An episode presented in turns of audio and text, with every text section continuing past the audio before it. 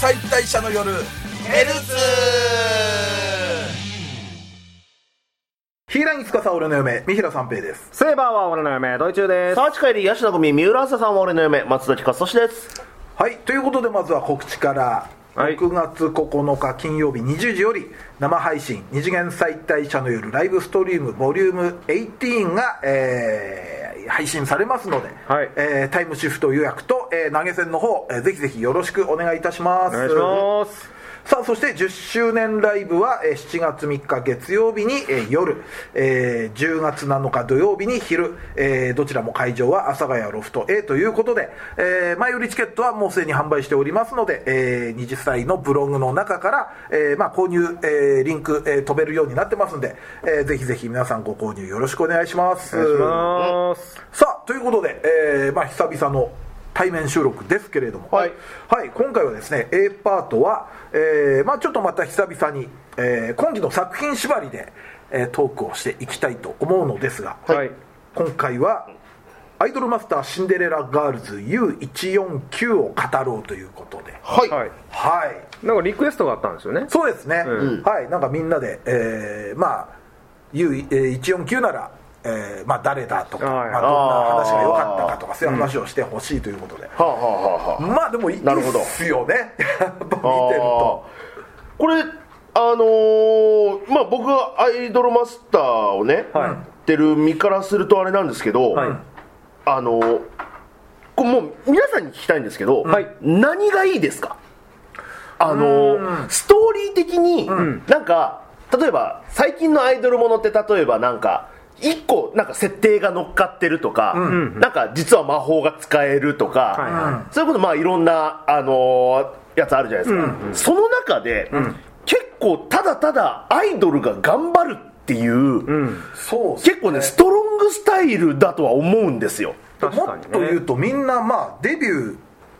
前夜みたいな感じであーすデビューはそしてるんだろうけれども、まだその大々的にそうですよねこのメンバーで何かするとかじゃないですよね、今のところ別に。ここではちょっとずつ仕事してるけれどもみだかたいならまあジャニーズジュニアみたいな ああ、そうだねね。はいなんとなく感覚です、そのはいはいあれもデビューしてるっちゃしてるけど、してないっちゃしてないみまたあい確かに、なはいはいはい。感じじゃないですか、その中で、なんかどこをなんか面白いとかどこがいいって思ってるのかがなるほどね。多分僕は無条件で好きなんですよ、アイマスだから、ああ、はいはいはい。なんですけど皆さんだからどういうところに魅力を感じてるのかなと思ってでも単純に話好きですねおお毎回毎回のうんだから正直ね1話はまだ導入だったじゃないですか、んで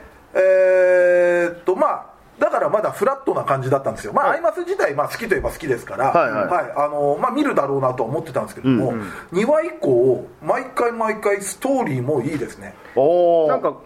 個々の話じゃないですか。もう単純に担当会ですよね、うん毎回ねそうそうそうそうもうやっぱ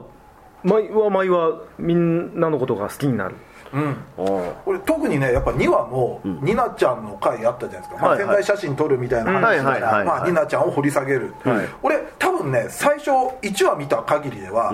ニナちゃんそんななかったんですよ、あのーまあ喋り口調はちょっと癖強いはいはいはいじゃないですか、うんちょっと一番その喋り口調だけで言うとトリッキーなところがあるから、んあんまりそこまで入り込めなかったんですあよあニナちゃんって、はいはでも2話見たら、やっぱりニナちゃんを好きになるようなストーリー、ああなるほ持どってき方もうまいし、うん実はちょっと孤独っていうところもそねニナちゃんのそうだでからすなぜぬいぐるみを着てるか、着ぐるみをねキャンプで着ぐるみはをっていうのこだわるかっていうと、そういうことがあったんだそうですね、シンデレラの中でもやっぱりトップクラスの掘ると闇が深い、 ねキそんなャラ感じクすターるよのね一人なんですよ、ね、俺ニナちゃん回多分俺3回ぐらい見てるから おーでもねなんか街の人がみんなニナちゃんに優しいのも良かったです、んなんかニナあーちゃんがそういう、やっぱコミュニケーション能力高いっていうのもあるんでしょうけれども、もうみんなに、だまあ街のみんなっていうか事務所のあれ近くの、まあ、人たち、ねまあまあそうねもうおまわりさんまでなんかこう、うん普通だったらあそこまで親身にないかなともまあね思ったりもしたりとかやしってぱあのキャラで自分に自信がないと来るとは思わなかったんですよね、ああ、そっかじゃあそのキャラクターを立たせてる各話のストーリーがすごいってことですね、そうお話が一個一個なるほどすごくそのちゃんと見せてくれてう面白いんでドイツも言ったけど、はいその話を見ることで、やっぱこうキャラが可愛いっていうのがもともと可愛いのに、えまだこんなに可愛さこっちに見せてくれますみたいなあちょっとそのまあ話数飛ぶけれども、んはい例えばえーっと的場リサああリあサちゃんのは会、いでリサちゃんはまあオーディション会と、んえーまあ、次のは、えー春春の会でも、はい割とちょっと、えーなんでしょうねその春のパートナーとしてのあるけれども、この5話の時はまだちょっとちょっと子供っぽいような印象はあったんですけれども、うんんでもその春との組み合わせはちょっとまたね、まあ、他のキャラも精神年齢高いキャラいるんですけれども、んあリサってこういう感じなんだっていうちょっと大人っぽさとかが見えてまた新たな魅力あをのね二人の関係性はちょっとたまんないっすねよかったっすよねあ親友なんだなっていううん遠あ慮なく言い合えうるんうん多分リサってあのギャルっぽい感じのちょっとメスガキキャラじゃないそうそうですねでも意外とちっちゃい子に気使ってたりうんうんするところもある、はいはいはいはいでも春には割とガンガンそうですね言い合えるだからまああのなんか正反対のキャラクターというか、まあわかる女の子っぽいのと男の子っぽいみたいな感じじゃないですか、なんかそこの全然違うキャラクター同士がちょっとけ喧嘩じゃないけど、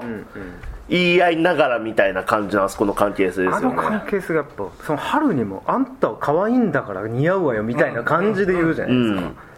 そういうその認めるとこ認めてる感もすごくいいし一見するとリサなんかは他の子認めないポジションであってもうんうんうんなんかしっくりはまあ来るっちゃ来るそうでキすャラ最初そうだと思ってました、うんなんか私が一番よみたいな一はなんかそんななんかソロレビューするみたいなことも言ってたりするからそういうキャラなのかなと思ってたけど意外とちゃんとみんなとでも仲良5話見て好きだったのがあの子はすっごい焦ってんだけど、んなんか他に対する嫉妬はないんだなっていうああ、あのーだからちょっとその4話でももかちゃんが1人ピックアップされてバンジージャンプやるっていう時に、結構あの子の中ではあ私じゃなくみたいのうんはあったんだろうけど、なんかね嫉妬感はなかったんだよななんかそれが割と良あーかったなるほどなるほどやっぱ仲間でそうですねん仲間が売れていくことに関しては全然ウェルカム、うんちょっと焦っちゃうけどっていうまあそうですよねそうだからそう考えるとだからその辺のアイマス全体そうなんですけど多分全員みんまあ10人ぐらいこれで唯一4級で言うとまあ9人か、は9人出てるからお互いその牽制し合うというかなんかその嫉妬みたいなのは、んほとんど描かれてないと思うそうですねそうねどっちかというと焦りとうんかうんうん仲間が先に売れてしまってることへのちょっと自分がもっと頑張らなきゃみたいなだから応援はするけどその自分に対する怒りみたいな焦りみたいそな、うそうそう、うんあくまで個人の、うんうんだからなんかすごく健全というか、でもリサの焦りって紐解いてみると意外とバカでよかったけど、ね、そうですね総理大臣になって、そうですお父さんと結婚する法案を作るっていう、だから早く売れないとっていうそうですファザコンですから全バ員リぶっサ飛んはでんのかないやでもねあのキャラで言うと、んまあえーっと、まあ、ぜ前期というか、まあ、デレマスってうんアニメになってるじゃないですか、はいえーっと2回なってるかしあのシンデレラガールズとシンデレラ劇場だっけああそうですねアイドルマスターシンデレラガールズ劇場はいでなんかキャラ把握してるのって俺実は4人しかいなかったんだよねうんえっと今回に出てくる中でほうその第三芸能家の中だと、まあ、カオルちゃん、うんこれはねドイチューも、うんはいあのカオルちゃん可愛いって言ってましたし、はい僕もドイチューが言う前から可愛いって言ってましたし何を笑ってんの世の中そんなやついっぱいいますよ ここは焦りと嫉妬 があとミリアねミリアちゃんはいはうんいであと,、えー、とちょっとゲームやってた時期もあって、うんソシャゲ、うんでちえちゃんはなんか覚えてたんですおよおほうほうほあと春もキんャラとしては覚えてたけど、んあとの5人は、ん実はあまりそんな認識してなかったんですううよ、ーんでも見たらまあ後で言うかもしれないけど、推しキャラ結構ガラッと変わったかもしれないみたいなまあだから、うんこれだから途中でやるこれまだ放送終わってないじまゃあないですか、確かにま今あねで言うと、今六話六話までしか消化してないんですだから春珍会までしかやってなくて、まだ担当会まだのやつがないでいますすからねそうだから あの担当会来るたんびに変わる人いると思いますよいやこれもう全然なんであのひっくり返りますよ、うんあそうやねあそうやねんだからこれはねある意味ね、うんアイドルマスターシンデレラガールズ U149 を語ろう暫定です暫定 これはねいや俺揺るがへん自信はあるけど、ちょっとちえちゃん会がどんなもんになるのかによってはそうなんですよ正直はるちゃん会やばかったからな、うんうんうん揺れかけたもん俺それで言うとね自分の中での6話まで見た神回は4話でしたね、 4は、えー、ももかちゃんももかちゃんのバンジー回あれよかったですねももかちゃんのキャラがうん思ってたのといい意味で違った感じがあって、お嬢様キャラに入れ上げることはあんまり比率としてははいうんない僕が、うんちょっとももかちゃんはかっこいいと思っちゃいましたあうあ、んあのよく言われてるのがアイマスってあのお嬢様キャラもいっぱいいすぎてるから、 なるほどでベタなところを全部一番最初のいおりがほぼほぼやってるんですまよあそうですねあー確か高飛車とか、ツンデレっぽいところとか、ちょっと偉そうなところとか、だからお嬢様のバリエーションがすごくあるとになるほどあなるほどねあいおりとかぶんないようにするにはどうすればみたいはいはいなはいはいお嬢様だけどみたいな、うんその中で出てきたこのももかちゃまの、んこのなんかお嬢様感、あこういうのなんだっていうのは、ちょっと面白いところでありましたよね、でもなんかいろいろ大人たちの空気を察する能力には長けてて、やっぱり大人のうん感じはすそうごなくんですよありましたねねうんでも求められてることを頑張ろうとすうるんうん、いやーですわでねずっと ね、うんうんドイチューさんどうですかストーリー的にそうまあニナちゃん会何回も見たって、まあ、言ってますけれどもそうそういやもう U149 は結構2週3週ぐらい、うんうんうんなんか気がついたら見入っちゃうんで見そう入ねっちゃうアニメだなっていうので、なんか一回がっつり見てるから、うんあの安心してこう BGM じゃないけど、ん流してる時ありますねなんか最初不安だったんですけど、ん9人覚えれるかなって思ってましたけど、あ余裕でしたね、ああ でもね意外とそうかうもん、だかうん、ら僕そんなにそのアイマスと通ってないから、うんうんいやこれ初心者には無理ちゃうかと思ってましたけどいや完全にもう僕個々がすごい分かりやすいしでも何でもはるちゃん会かなはるちゃんの踊ってる姿がすやっぱあのライブシーンやなって思いましたうんうんやっぱあアイドルアニメやなこれってすごい感じましたねそっかがっつりアイドルの歌ってるシーンって6話だけかまだ今んとこ、はい多分、うんいそのそうですねバックダンサーをやるっていうことで、はいステージで何かっていうのをやっぱ録画見た時にああってやっぱ思いましたし、うんそこでやっぱいつもとあの帽子から前髪ちょっと出してるんじゃなくてちゃんと髪型決めてスカート履いて踊ってるのはこれは可愛いなっていうのはすごく思いましたねあと結構6話で言うと、はいその第三芸能家とは別なキャラもまあ出るじゃないですか、まあ、ちょっとゲスト的な感じで、うんはいでも結構格になってるのは一ノ瀬式なのかなとあの人かっこよかったですね、変態だった最んです初はあなた最初だってうん匂い嗅ぐ変態だと思ってましたけど、あれはかっこよあのはるちゃんの時かっこよかったですね、最後すげえしびれましたね、あああののー汗を拭って、なんかまたバックダンサーそやりうたいやらせてくれよみたいなの言ったら、うんいや嫌よみたいそれはノーサンキキュューーうん楽しかったんでしょ、じゃあここまで来たまえ、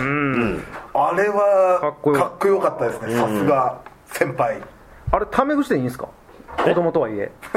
先先輩に対してうん「死刑!」みたいな感じああはるちんはねそういう子なん本で当ですか僕若干ちょっとイラッとしましたねああわかる、でも他ねの番組ですけど、アニメ実況見てた時も、はいでもね俺もちょっとわかる、うんあの芸能人なんだから、うん上下関係はつちょちゃんとしとかないとダメなんじゃない、とは思う、話それるけどね、結構俺、部活アニメでそれ感じる時ありますね。おー後輩がうん先輩に割と先輩にタメ口のキャラもいるじゃない、はいはいはいはいはいあれちょっと違和感感じる時もあるしあと逆に同じ学年なのにうんなんとかさんってああい言いう場合もあるじゃん、はいますねあの同じ学年なのに、はいはいはあれもちょっと違和感感じたりするところが、いじゃあたまに後輩に敬語使ってる土井さんにも土井さんにも違和感感 じるそれはもう俺どっちがあれか分かんなくなる時あるからね僕はもう人見知りなんで俺最近自分がタメ口で言われても平気だからねだからなんかまあねあい仲間内だったらいいしんなせめてしきちゃんとかにしてほしかったあーあー タねメ口はまあええとしてもなんかちょっと呼び捨てはちょっと違うねキャラいっぱいいるから、そこでも差別化しないと収集つかないってのはあるんじゃないですかね、まあ、あとはもっと言うと春はそれを言っても許されるなんかまあまあ雰囲気ねがあったりするんじゃないですかね、 まあまあまだまあね子供っていうのもあるの、まあだからミリアちゃんとかもその、YouTube 出させてもらった時もなんとかちゃんが好きでみたいな、うんうんまあ、それはまあまあ幼さが出てるから許す、全然何とも思わないんですよ、んはるちゃんぐらいしっかりしてたら敬語いけると思うお前 P になれいやそうですねそのサッカーやってるからピッチの中ではさ呼び捨てでいいですよ、ん中田秀投手も井原って呼んでましたよピッチ上では何にこだわってねさん付けそうそうそう敬語なんて使ってる場合じゃないですからそんな日はねないですからねまあねそれはちょっと思ったな、そうねあでもミリアちゃん会はどうですかミリアちゃん会僕は好きな回ですミリねアちゃん会はちょっとやっぱもうドキドキしちゃってミリアちゃんあーまああれ結構ね、あそういうとこ行くんだっていうのは、うん怖かったあれでも俺良かったのは、ミリアすげえミリアちゃんが人間力あるような描き方されてたけど、やっぱりちょっと怖かったっていうの、終わった後にね、でもこれよく聞くとその本当はすごい怖かったのってあの、ま、P にこっそり言うじゃないですか、あの前のそこを見てから改めてもう一回見たら、あのその辛辣な書き込みが来た時に、教えてくれてありがとう」って言うじゃない、うんうんうんあれちょっと声震わせてるんですよねあちょっとあれ多分演出だと思うんですけど、あうんあそことかね1回目聞いた時は分かんなかったんですけどあの2回目聞いた時にあれこれって思って、まあ、その前にも一言、まあ、どうしようだったかなああの言っててでもその「どうしよう」はその後の明るいセリフになるから、んあそういうそこまで気にしてない「どうしよう」だったのかなって1周目では思ったんだけど、んその「どうしよう」の後の「教えてくれてありがとう」の震え声聞いた時に、あやっぱりこの子あ今大変なことが起きてるっていうのはうん察してたんだ、うんすごい賢いよなミレちゃんお姉ちゃんなんですよねか家庭では赤ちゃん赤ちゃんのがいましたもんねねうんだからミリアちゃんなんかはその前の「シンデレラ」のアニメにも出てはいたじゃないですか、うんうんやっぱりその時とやっぱりちょっとキャラクターが深掘りされたっていう感じですかね、そうなのミリアちゃんは俺結構見たことある子やなとは思ってたのあ前の「テレマス」のアニメだと、うん言っても他にもお姉さんがいっぱいいるから、はいはいあのグループの中にどうしても、まあ、末っ子まではいかなかったかなでも、まあ、うん末っ子的なポジションでしたよね多分、あのほほ他のキャラとの年齢考えるとそうですねだからあのーリカちゃんとかとなんか一緒に行動してるイメージうんうんうがありますね、でもあやっぱこの子もこの中に入るとすごくお姉さん、うんうんうん、出してきてるなっていうのはあとみ見てて個人的にね、はい自分の中で深掘りしすぎて、勘違いしてたっていうのが一箇所あって、ほうえっ、とねあれはだから何話だあのあだから3話かなそれこそ3話で、んプロデューサーが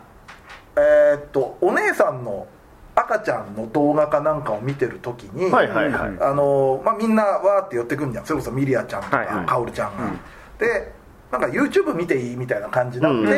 うんあのシュガミン TV ははいいはいはいあれを見るみたいな流れになった時に、はいカオルちゃんが割とスマホ持ってるんですよ、うんでその時に、まあ、P のスマホなんですけど、はいまあ、スマホはね傷だらけなんですよ、うんうんうん、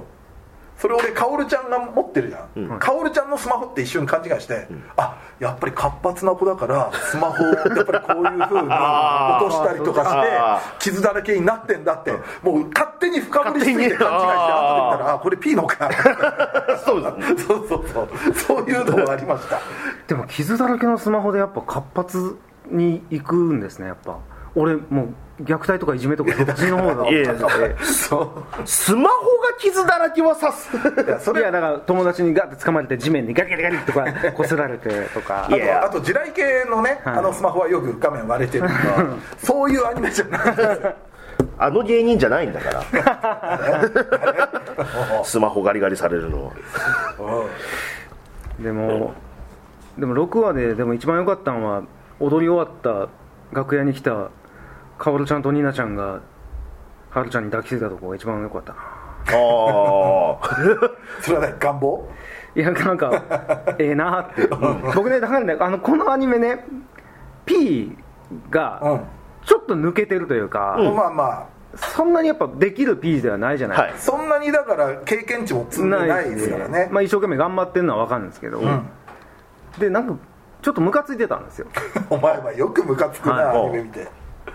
である日気づいたんですけど、うん嫉妬でしたえちょっと待ってもうお前の目線がお前あの会社にいるだろなんかそのタメ口気にしたりとかもう自分の中でさあそこのいるんだよ あそこの会社にそうそうそうこいつが仕事できようができまいがそんなん関係ねえこれは懐かれているこいつに嫉妬してるんだ俺はってだから不純な動機であの会社入ってさ、あの第三芸能家の P になったあの人にあと P に嫉妬してるんだよ君は俺もあの部署を担当したからだからまあプロデューサーの書き方は、だからみんな言っても子供を、でもあの何々さんってみんなを呼ぶじゃないですかだからだから子供っぽさとかをあまり感じさせないように一人前の人間としてなんか描いてる感があって、そこはねこのプロデューサーの描き方が僕はすごいいいなって思うんですよね、あとあのーリサちゃんにちゃんとダメ出しとかもしてたじゃないですか、ダンスのレッスン見てて、んもっとお客さん意識した方がいいよもっと良くなるよみたいな、ん褒め方うまっと思って、育て方うまいやんこ いつ嫉妬と気づいてからはもう全然 応援フもラ ットにもうあいいところにも気づうもうく仕事っぷりをちゃんと評価して ます 嫉妬ってなんなんだよでもいいマネマネージャーじゃないやいいプロデューサーですよね、あのちょまあ、バンジー会もそうでしたけど、その自分もやってみた上で、あのアドバイスをする、あとバックダンサー会は、あのスカート履いスてカートスカート履いてみるっていうねうんあれまあ性癖なのかな ギリギリのところはありますけどあの後ちえちゃんとお互いなんかペコペコしてんのよかったけどあごめんなあさいちえちゃんがまだあんまりキャラが見えへんから、いや多分担当会来たらどうなるかな一番でも見えないですよねちえちゃんってそうそうそういい子なんだろうなぐらいじゃないですか今だかんとこはね、なんから他のね子みたいにその喋り方特徴があるとか何何か突出した個性がある感じには見えないっていうところの9人で見ると、キャラで言うと一番薄いかもしれないですよねそうなんですよパッと見っていうのは、ん普通にいい子、うんうんだおとしとやかでっていう、はいだと思いますちえちゃん可愛いんだよな、とりあえずじゃあ現段階でんはい3人選んでみます、は3人も選んでいいですかい3ですね3 3でで、すはい3で 3でよかったじゃあ行きましょうかはいじゃあまあ言い出しっぺの僕からいきましょうか,、はいだまあさっき言ったように最初そのキャラ認識やったのはかおりちゃんミリアちゃん、えー、ちえちゃんはるだったんですけども、うんはい僕今で言うとはい立花、さはい、んももかちゃん、んあーミリアちゃんおおこの3人立花さんって言ってる橘さんちゃんとだってアリスちゃんって言うと怒られるもん、怒りますよ、うんねえまだ俺の距離感だと呼べないと思う年下やったら呼べるんじゃないですか年下三平さんが年下やったでらも読んでいいほら俺もその辺差しが行くから立花さんって言った方がこの子の機嫌を損ねないっていうその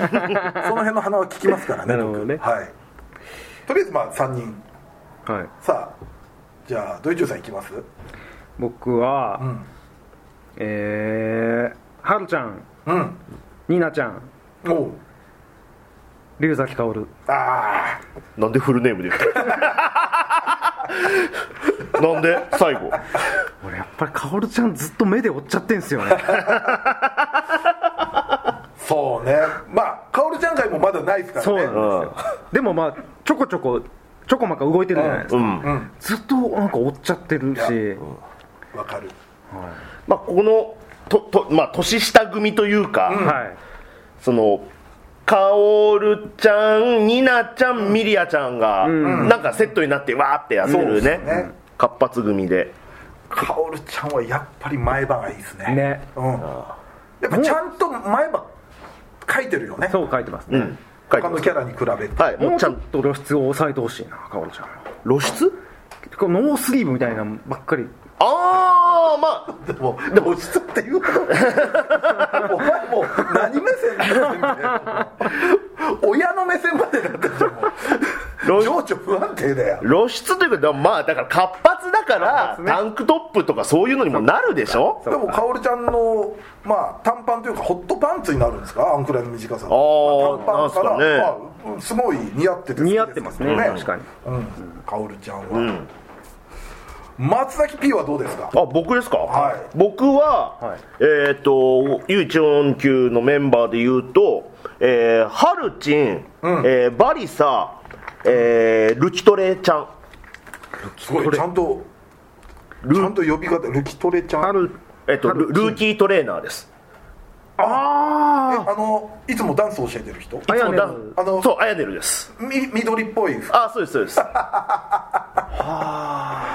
なるほどなるほどねいやちょっと気にはなってましたよあの人うん、僕トレーナーさん好きなんですようんシンデレラさんの中ででトレーナーさんってねあの皆さん知らないと思いますけど、四4姉妹なんですよえー、全員トレーナーやっててへえああそういうのか一番最初から出てたのはルーキートレーナーちゃんなんですけど、多分ね5話6話ぐらいのそのあのダンスとか演技のレッスン見てるのはあれ普通のトレーナーさん全員違うんだあの1話から6あでも違います5話から普通のトレーナーさんも出てきてルーキートレーナーちゃんも出てきてましたでも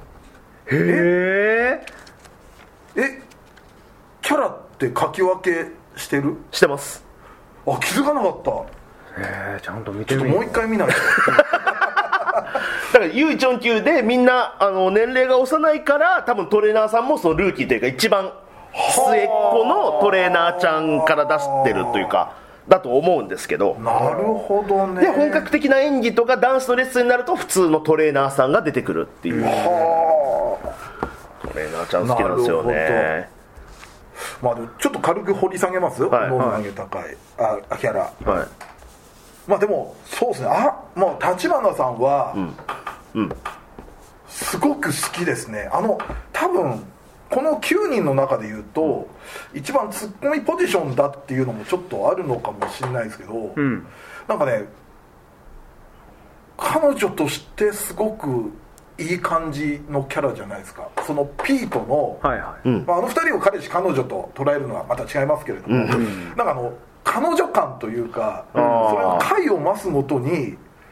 まあ、だって1話にしてネクタイを、うんまあ、きつめてはいはいはいちゃんと締めなさいって、うんネクタイ締め直すのはもうあれ明らかに彼女のやることですし、あまあまあまあそうとはその。4話のバンジー会で、うんまあ、結構その桃花ちゃんを心配でついてきて、うんで桃花ちゃんを心配でついてきたのに P の一挙一動に、なんかこうじとめになったり呆れたり、はいうんはいため息ついたりとうんか、はいはいはい彼女じゃん確かそうにいう同僚みたいなそ感うじそうそううそう、うん、なんかねそれぞれのアイドルの担当会をプロデューサーと一緒に見守ってる相棒みたいな感じしますもんねでさっきも言った6話で P がスカート履いた時に、見ると顔あからめてんのようんおーでもあれってもう完全に彼氏がバカなことやってる時の羞恥心 うちのがすいませんみたいなあいやその感じがね確、うんすごく好きであとまあその4話で言うと顔芸も素晴らしかったですし表情、うんうんちょっと僕の中では今立花さんがーあーなるほど声優さんの演技も好き佐藤亜美奈さんですか、はいと AKB なんだねこの人そうですねはいへでもなんかこう立花さんのセリフ回しのちょっと幼い言い回しとかすごく上手だなと、えうんそういう意味でちょっと立花さんが今一番ですね、おおなるほどはいあと誰でしたっけ三平さんまあ、ももかちゃんとメリアちゃんあメリアちゃんまあそれはまあさっきねふあの一人の時にああなるほどももかちゃんはやっぱりあのー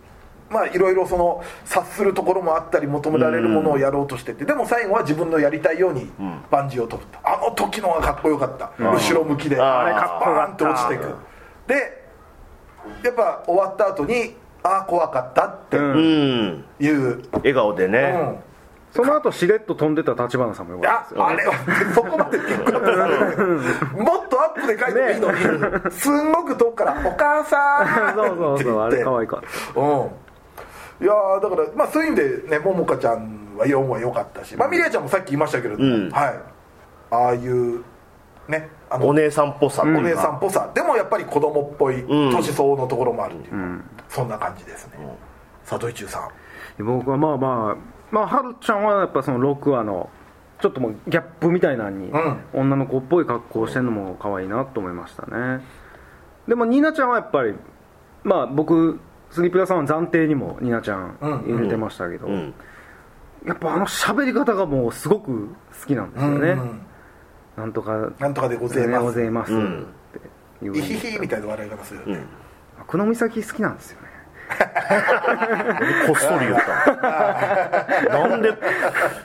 ういやいあんやま大きい声でさそうそういやいやいやラジオだよ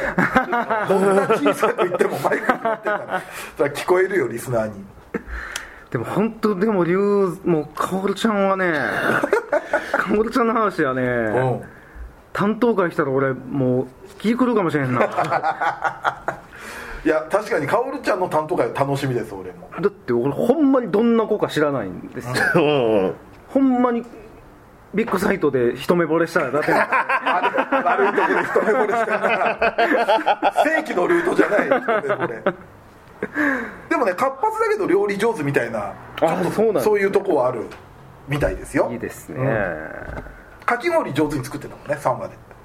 ああそうですねあのはいーシュガーミン TV ああそうああそそううそかうそうかちょっと楽しみです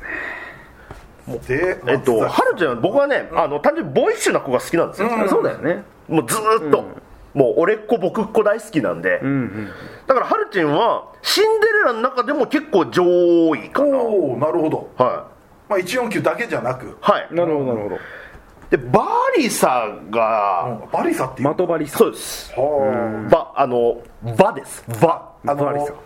バ、ウに点々のそうエヴァのそう、あ、エエヴヴァァでエす、ヴァンゲリね、オンのはい、エヴァじゃないですよ、美里さんしか言わない美里さんずっと「エヴァー」っつってる誰も言ってないよ「エヴァー」ってああのやっぱりちょっとあの大人っぽい、あのだから大人になろうと頑張ってるキャラクターがまあ好きかな、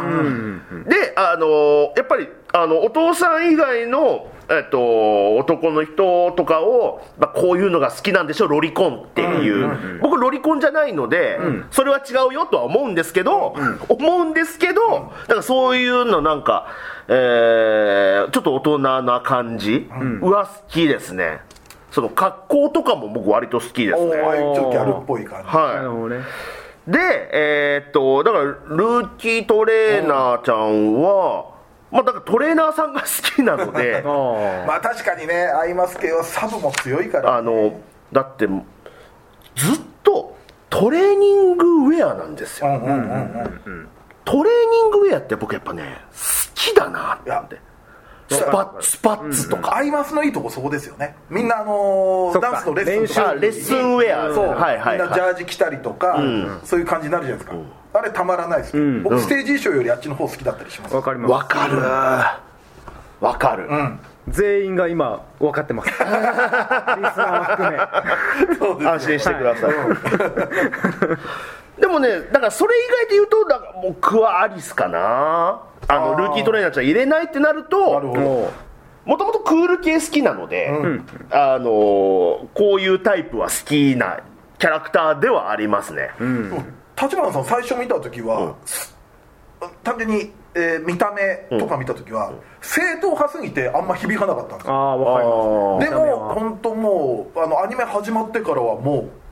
うもうすごい、うんなるほどと、なるほどっていう感じでしたよもともと人気ある子なんですよねそうですね、はい、うんいやーこの子はいいなとかねあとまあ多分えっ、とこれが配信されてる頃にはもう担当会が終わってるけど我々が見れてないあの小春ちゃあんの会が多分、そうですね確か7話は小春ちゃん会でした、はちょっと垣間見えてますけどねお絵描きがまあ上手というか好きで、おっでとりしたような喋り方のもうあのペットのことって出てきてたっけあれ出てきてなかったでしたっけ出てきてるよね出てきてますよねとか3話で見せてるわああそうですねあのひょうくん、うんひょうくんでイすねグアナの評価ああなんかあったかもはい、ひょうくんペロペロですから爬虫類好き爬虫類好きっていうか、まあ、イグアナをペットで飼ってる、とあとまあちえちゃんかちえちゃんとかマジで担当会来たらどうなっちゃうんだろうだからそそういう意味ですごい楽しみです、んどういう感じなんだろうっていうもう顔でまだなのかなあれこれってワンクールワンクールですワンクールか、ツークールだったらねワンクールでまずキャラのそうですね下げて掘り下げて、で、え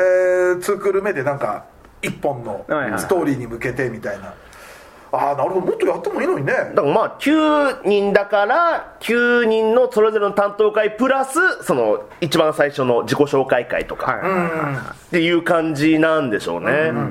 だとは思いますそっかまあ単純に話数で言うと2話あー自己紹介会と担当は終わって、あと2話ありますうね、ん、ぐらいってことですからね、うん全12話だと、うんはいっていうことですから、いやでもちょっとこれはいいですね、はい非常に これ後半のね、はあの担当会また出てきたら、んこれがどういうふうにはいまた移り変わるかっていうの、またね、ええあの9人以外にも本当は第三芸能家っていますかへなんかちょっとウィキペディア見ちゃったら、いそうらしいねら、はい、えだってさ6話のあのバックダンサーの子らもちっちゃくなかっあれもちっちゃいですたねえだってえっ、とあのなんだっけリリカ理科はい、あの姉妹ああそうですねはい城ヶ崎姉妹はいえっ、とお姉さんがミカ美香ミでカ妹が理科ですねはいなんですけどあそこじゃないですうーんあれではないです、あそこもあそこでねすごくいい組み合わせだったりとかあるんですけ どそうなんやだからあのーだからアニメしか知らない人はだからさっき土井さんが嬉しかったのがその、ステージシーンが良かったみたいなことを言ってくれてたので、だからそのなんでこの曲とか、この曲が使われてる理由みたいなのもちょあったりちょ紐づかれたりとかはあるのでほそっから興味持ってくれたらいいなって感じですねうなるほどちょっとまたいろいろ松崎先生には聞いてみたいですけれどもね松崎先生のアイマスのア話イマ好スきなコんンでサすよーちょっと我々のねぜひまだあの知らない部分もね、、はいろいろ今後は教えていただきですたいと、ねはいということでですねわすごい30過去最長に38喋分ったくらいやってますねおうはいまあということでですねいいパートはさーっとやりましょうかやりましょうなっちゃうかもしれないですね。はい、ということでですね、まあ、今回は「アイドルマスターシンデレラガールズ U149」えー、縛りでトークしましたがこれちょっと第2回目もねありそうな気がするんで、はい、ぜひ皆さんも、えー好きな、えー U149 キャラ、えー感想を送ってみてください、えーということで引き続き B パートもおお聞きください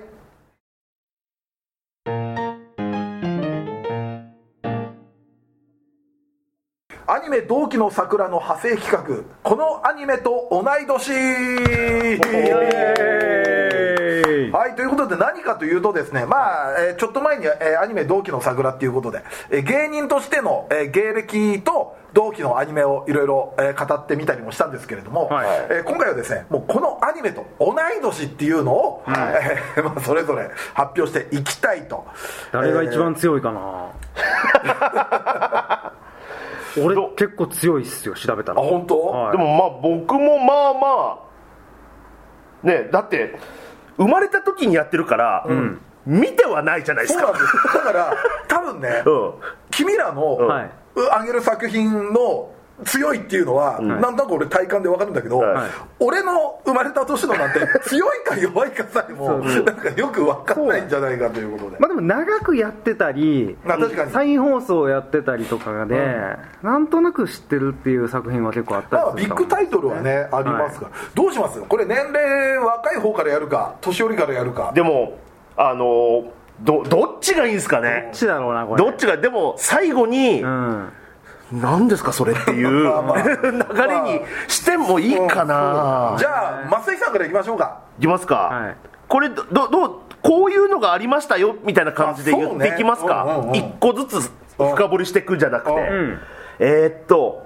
僕の、えー1983年うん生まれなんですけど、えーっとそれこそ、あのー三平さんはがいまず、えっと好きだって言っていた、あのバイファム、はいはいはいおー銀河漂流バイファムが、はいはいえー1983年10月21日、だから僕が生まれて1ヶ月後ぐらいにはいはいはいスタートしてるんですけど、それと同じクールでキャプテン翼キャブツバと同い年か同い年ですもう普通に見てたもんなまあそれバイパンも見てたから当たり前なんだけどキャプ翼のアニメと同い年だってキャプツバはアニメになる前から見てたからねまあね人気はあったでしょうしね、見てた見てたキャプテン翼そっかもちろん多分初代だと思いますそりゃそうですよはいあとえっ、とキャッツアイはあこれもかキャッツアイ1983年7月なんで僕の2ヶ月先輩ですねキャッツアイとキャプツバ同期ってのもすげえなそうですねアニメで言うとねうん、えーキャッツアイあとクリーミーマミ強いなあクリーミーマミちょっとこの頃この手のアニメは見てなかったあなあ知ってるけどなんかうんうんでえっ、とちょっと性癖えっ、と歪ませ系だと、ストップひばり くんだかおー 見てた見てたひばりくんからキャッツアイかストップひばりくんかみたいなとこなんですかどねっちにしろ性癖を歪まされるあとこれ意外だったんですけどパーマンは1983年4月で、はあはパーマンとの1日前が「筋肉マン」あはあいや強いねすごいなだから筋肉マンキャプツバが同じところだったんですね、とはすごいなジャンプやっぱうんあとみゆみきゆきみゆきかだからあのーえっ、とだからみゆきは作者、えー、と足立鶴光さん先生はいはまだ野球漫画描く前前前ではないのかで同すかね時進行かみゆきって多分ね少女漫画だったと思うんですよあ連載がえでもね一応あの調べたらビッグコミックああ青ー年誌からしいんですよねあれだってそっかなんかあそっかで兄も弟の話そうそうそうそう、ラブコメディにスポーツを絡めた青春ものを得意とする足立光作品群の中でも本作は恋愛にストップをあ、スポットを当てているラブコメの王道作品である、みゆきはテレビ見てましたよああうん見てたんだだからまあそっか俺が10歳ですもんね言ってもそうですねあじゃあ見てますよね、うんはああとあとこのえっとだから名前聞いたことあるような感じで言うと、ダンバインうんうんうんうんうんとか七個 SOS も聞いたことあるのあー聞いたことあるあれはあの人ですよえっ、とえっ、と東えっと秀夫先生東秀夫さんははいいはいははいあれそれテレビでやってたのいテレビでやってたみたいですへえそれこそ「筋肉マンと」あの同じクールでやってたっぽいですねあーでも七子 SOS は見たことないなああのこれスプーンお ばさんそうだなあーこの頃かスプーンおばさんであなんかあと僕の頃にあった「タイムボカン」シリーズの「いただきマン」らしいああいただきまあああなららなんとかかんとかいただきとかっていうあなんでいただきマンボみたいな歌でしたよああなるほどいただきマンボでうーみたいなあなんかそれ聞いたことあるかも、ーマジでだっただ海みたいなもう懐かしい話をダダダ海も結局あったじゃないあでっすたかそ うだだだ うんでいいいいですよでえー映画ってなると、ん映画がえーっとほードラえもんで言うと海底ギガン城はいは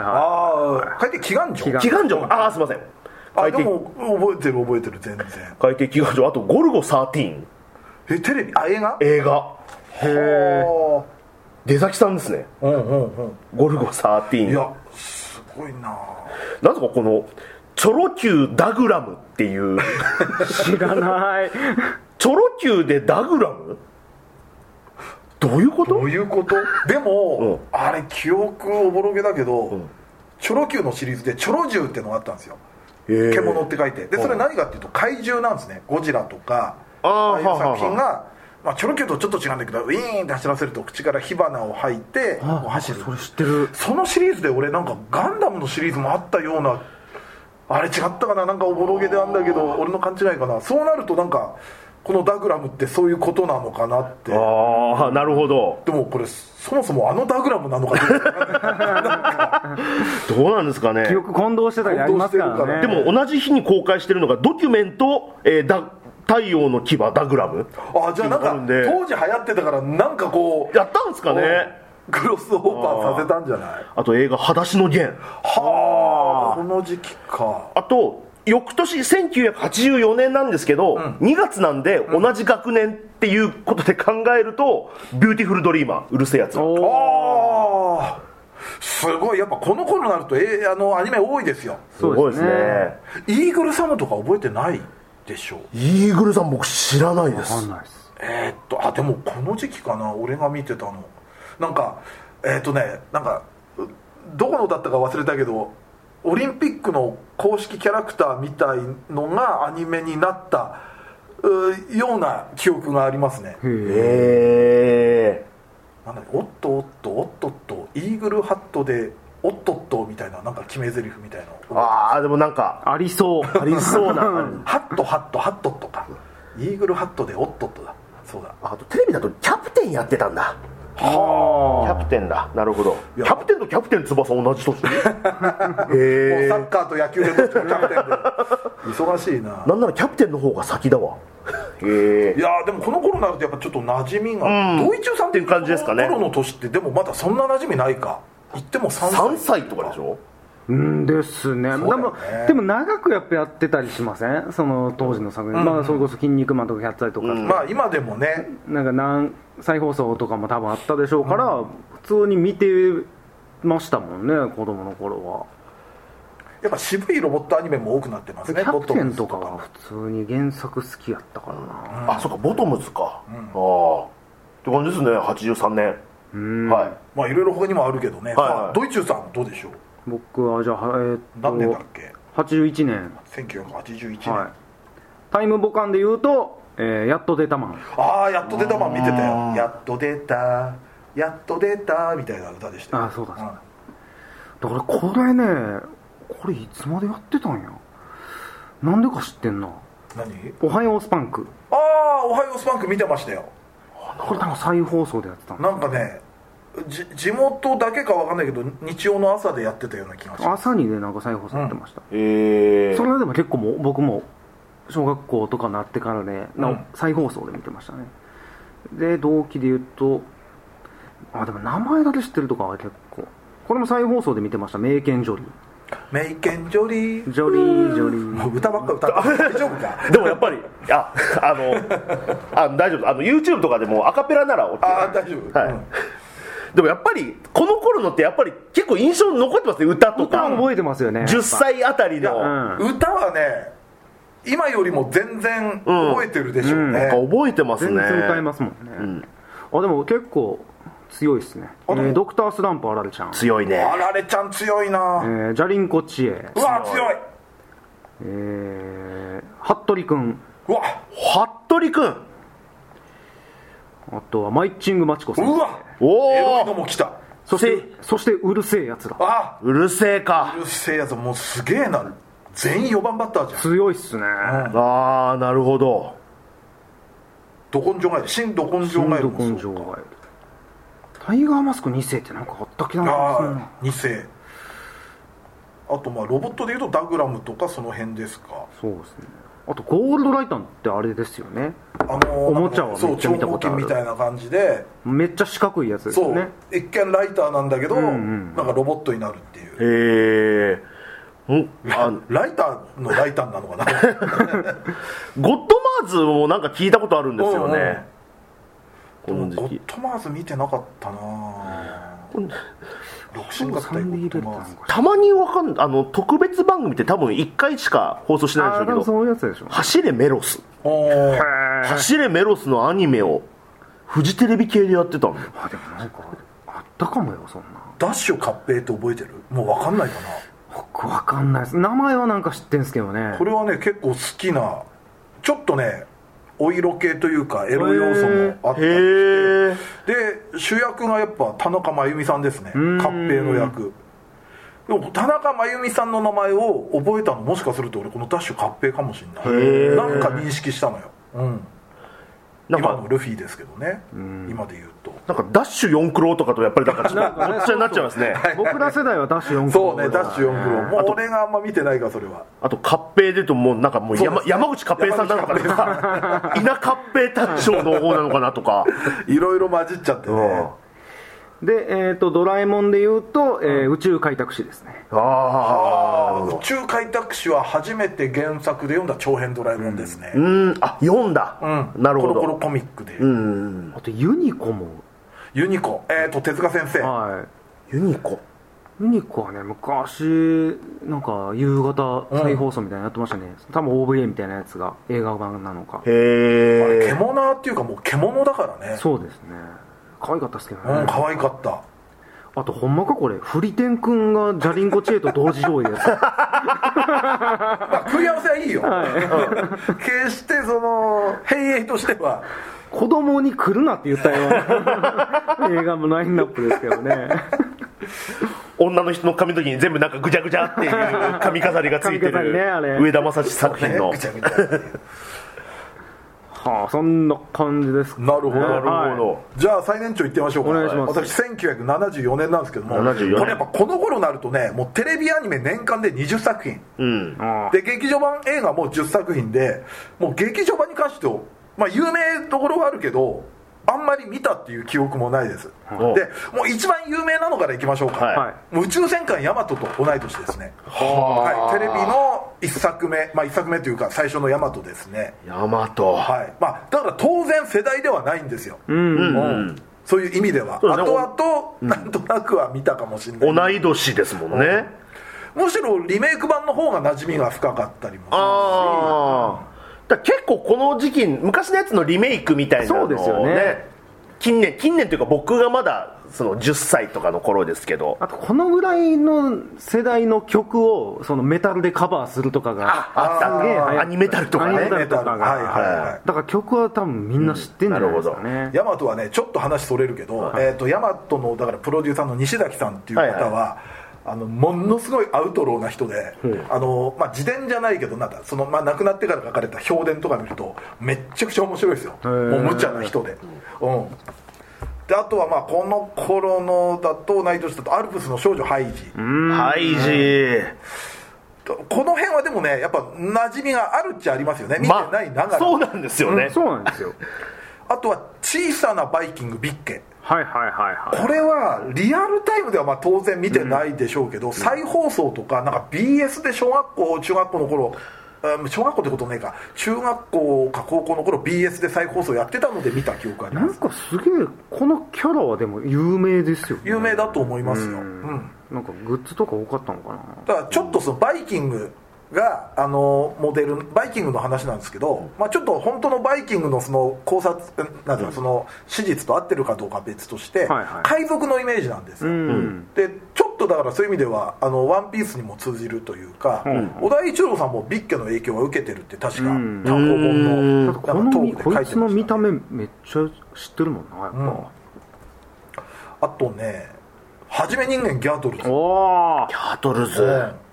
これもだから再放送では見た記憶が、うん、ん見てましたあとはまあ有名どころだと、まあ、グレートマジンガーおおはいはいオタク的に好きなのはゲッターロボですよね、うん俺はちょっと馴染みが全然ないんですけど、あと、まあ、魔女っ子でいうと魔女っ子めぐちゃんはいめぐちゃんおおでこれもね俺は馴染みがないといえばないんですけれどもその俺の上の世代のオタクの人では多分好きなんだろうなっていうのがハリケーンポリマーポリマーとかです、はいああうん、あとはみなしごハッチとか星の子チョビンとか仮メロもあるじゃないですかカリメロ第一作はあな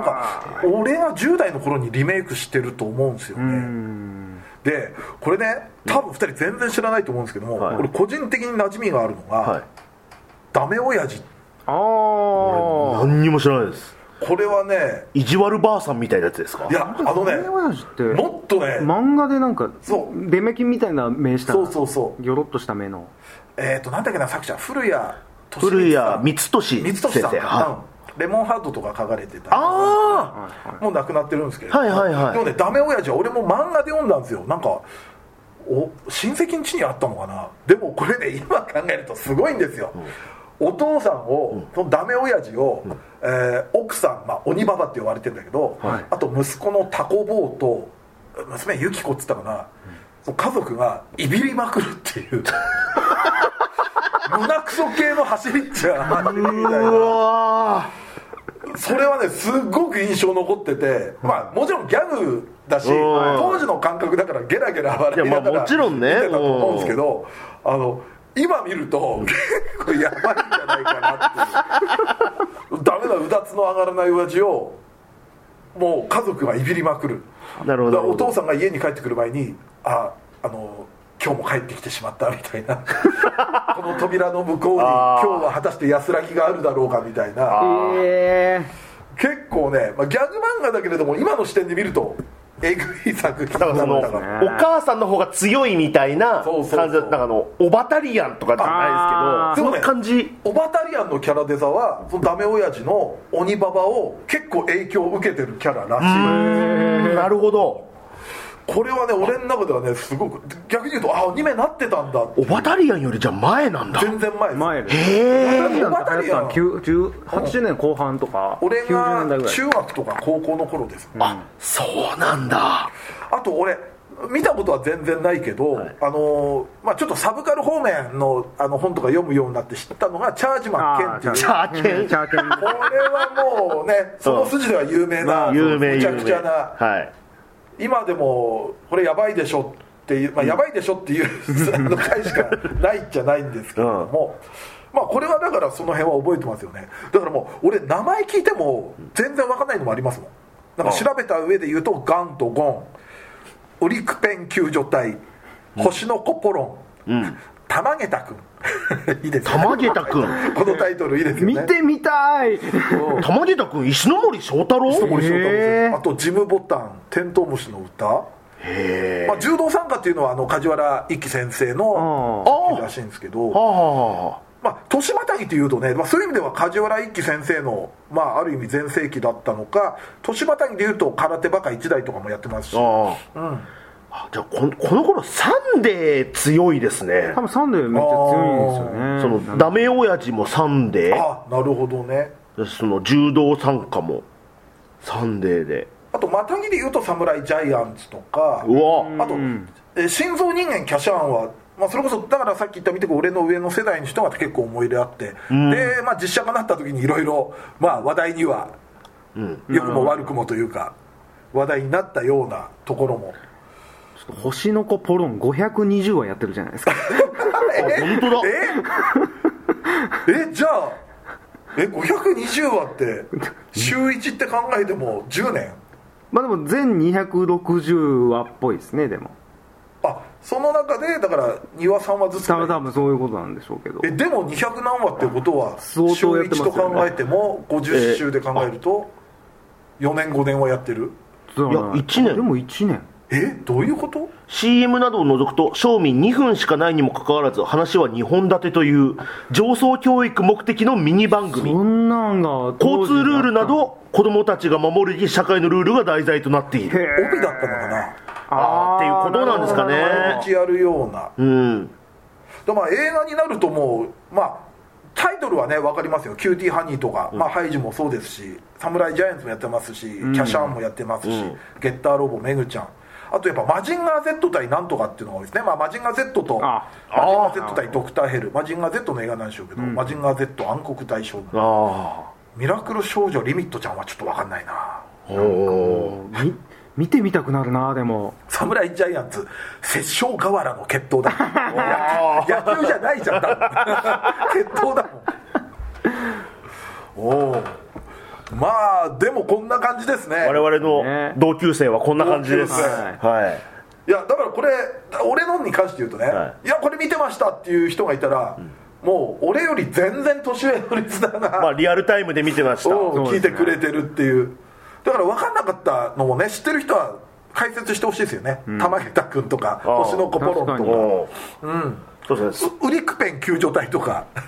わかんないですもん何を題材にした何なんだろうそういうのうんだから僕と土井さんのやつは三平さん見てるのあるけど、三平さんのやつはもうここにいる誰ももう見れないのでそうですよそうそう皆さんぜひねぜひダメ親父もうんアニメこうだったとああアニメ意外とマイルドになってましたよとかねそういうあ当時で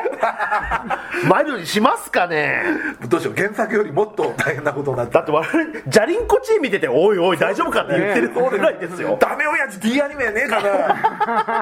いやーちょっと見た3人でこれ見てみたいですね確かにはい、ということでですね、まあ、ざざざっと話していましたけれども、はいえー今回は、えーアニメ「同期の桜」ハゼイ企画このアニメと同い年をお届けしました皆さんぜひぜひ今回は、はいえー感想と解説をお願よいしろましすくお願いいたします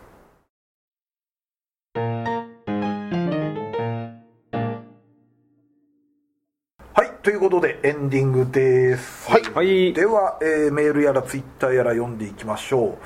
あこちらはですね、えーいつも楽しい配信ありがとうございます長く番組が続きますようにということで、えー、コバさんから投げ銭いただきましたありがとうございますおありがとうございますありがとうございますいただきますありがとうございますコバさん、はい大好き大好き いやおい毎回毎回ね投げは銭くださる、そうですよねシンプルな応援コメントもありがとうございます、ありがとうございます嬉しいです本当はい皆さんもこれに続 けというはいそしてですねこちらツイッターですね、はいあ三平さんついにラキスタアニメ見ましたとほうお初めは鏡姉さんが好きでしたが8話の体育祭でみゆきさんが追い上げて今はみゆきさん一択ですああいいみでゆきすさねんみねゆき派がいると嬉しいですね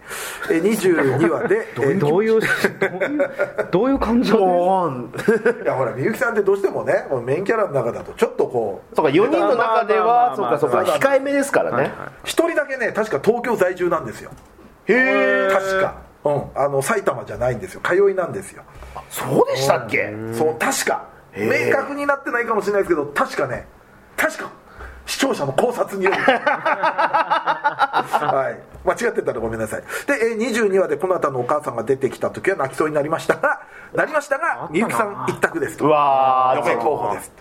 とはいみゆきさんは僕も最初初見だとちょっとおって、うんわかります思ったりもしたんで僕みゆきさんのお母さん好きですああお母さんいいですねあのちょっとこう、自由奔放な、うんおっとりながらもマイペースで他の人をもう無視無視というかだってあのみゆきさんがツッコミポジションになるそうそうそうそうそうそう そうそれが見れるのも貴重な感じで好きでしたねあはいさあ次本当だみゆきさん東京だですよへね、え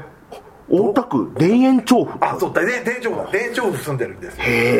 えお嬢様ねえなるほどはい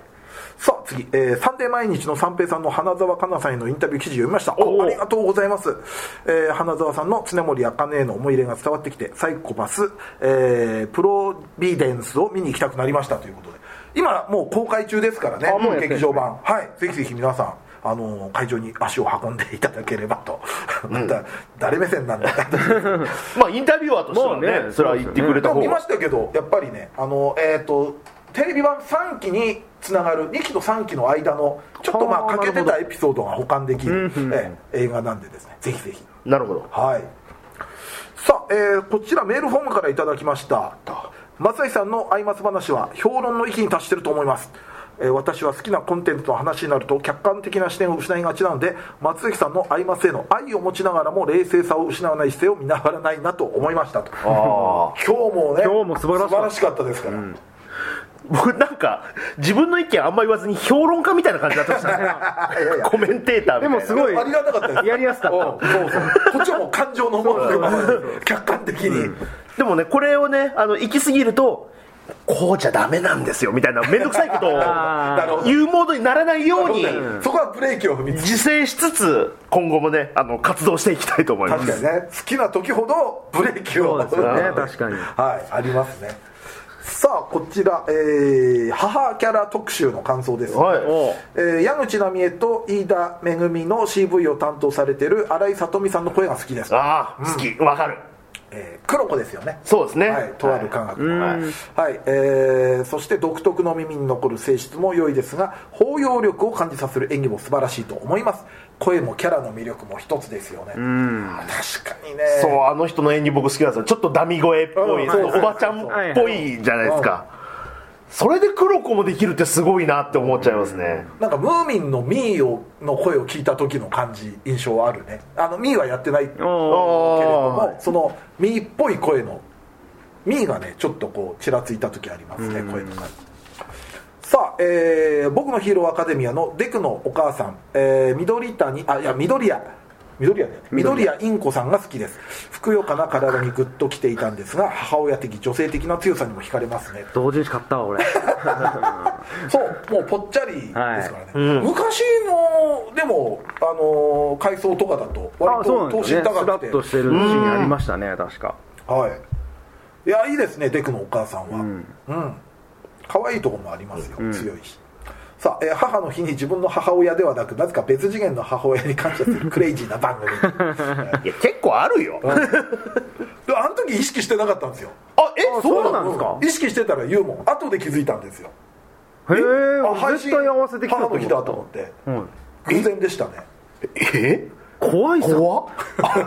っと怖くなりました怖いっすねでもあまりにも言わないから僕、だからなんか最後の方になんかちらっと「いや母の日にね」みたいな感じで言ったんですけど、いや全然、多分ね、その時ってピンともしてなかったですそうだからそれ考えると親不幸な話ですよいね やいや母の日をまず気にしてなかったという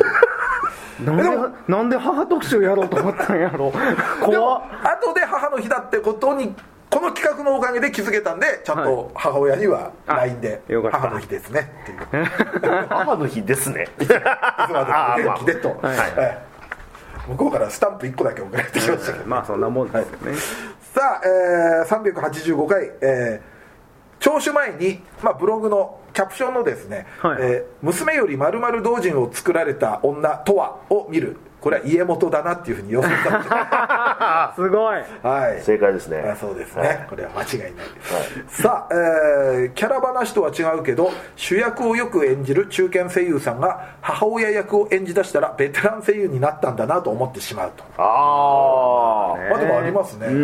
もまあ僕らだと能登さんとかかな、お父さんが結構母親お父さんは系、顕著ねだ、やり始めた時が一番それを感じたかも、とかまあね三石琴乃さんとかもああ確かにでももうお母さんというか、そうですね中原舞さんとかも割とあそうですねなんかそのイメージはありますね、はいああ中原さんもそっかお母さんやるんだっていう、さあ、えーこちらお母さんのセーラー服でま あお母さんのセーラー服で真っ先に思い出したのがあってまあ話をした 作品みたくなんか喋っちゃったけどあけみちゃんのセーラー服みたいな感じで、